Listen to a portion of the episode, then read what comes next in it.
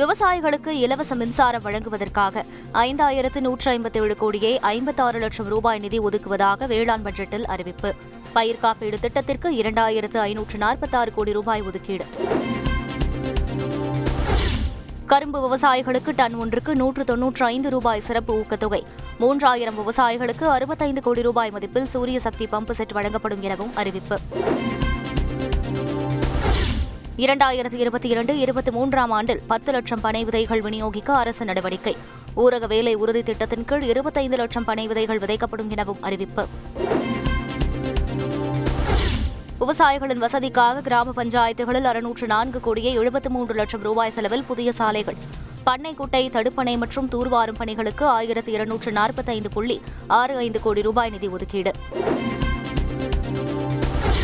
கடந்த வேளாண் பட்ஜெட்டில் அறிவிக்கப்பட்ட எண்பத்தாறு அறிவிப்புகளில் எண்பது அறிவிப்புகள் செயல்பாட்டிற்கு வந்தன. நீண்டகால திட்டங்கள் என்பதால் எஞ்சிய ஆறு திட்டங்களை செயல்படுத்த நடவடிக்கை எனவும் அமைச்சர் எம் ஆர் கே பன்னீர்செல்வம் விளக்கம்.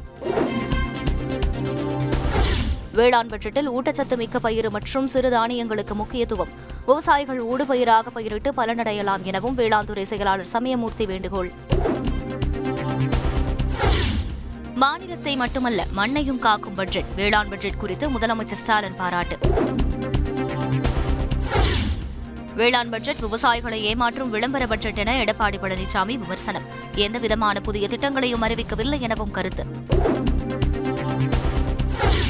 வேளாண் பட்ஜெட்டில் மத்திய அரசின் திட்டங்கள் இடம்பெற்றிருப்பதாக பாஜக எம்எல்ஏ வானதி ஸ்ரீனிவாசன் மகிழ்ச்சி. பிரதமரின் கனவை தமிழக அரசு நிறைவேற்ற வேண்டும் எனவும் விருப்பம்.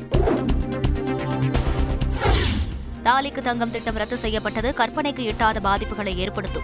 பட்ஜெட் அறிவிப்பு குறித்து பாமக நிறுவனர் ராமதாஸ் கருத்து.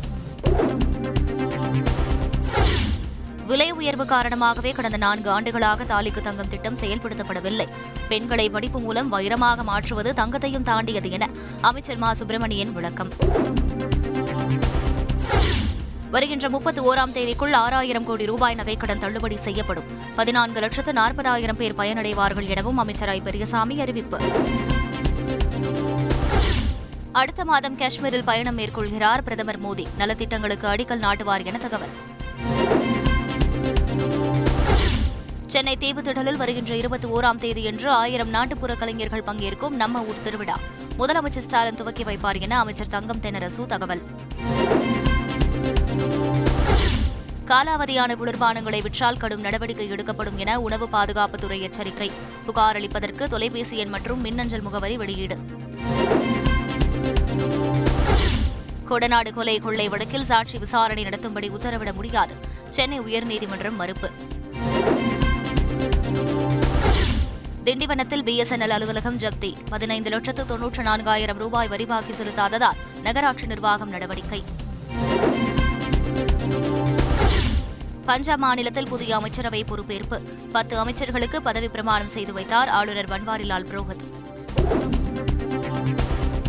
நரிக்குறவர் சமூகத்தினரை பழங்குடியினர் பட்டியலில் சேர்க்க நடவடிக்கை எடுக்க வேண்டும். பிரதமர் மோடிக்கு முதல்வர் ஸ்டாலின் கடிதம்.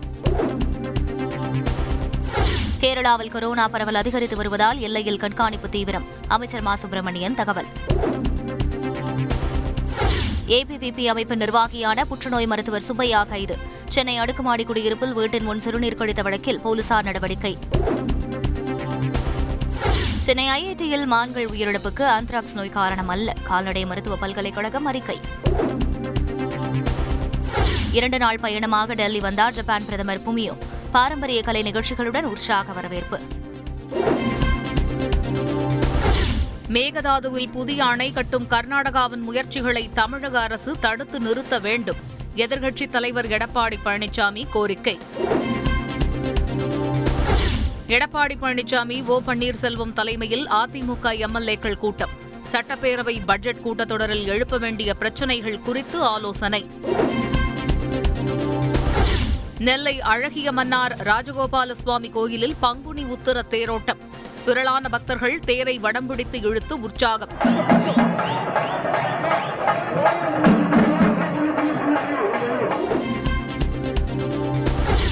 இந்தியன் வெல்ஸ் டென்னிஸ் தொடரின் அரையிறுதி சுற்றுக்கு முன்னேறினார் நடால். காலிறுதியில் ஆஸ்திரேலிய வீரர் கிர்ஜியாஸை வீழ்த்தி அசத்தல்.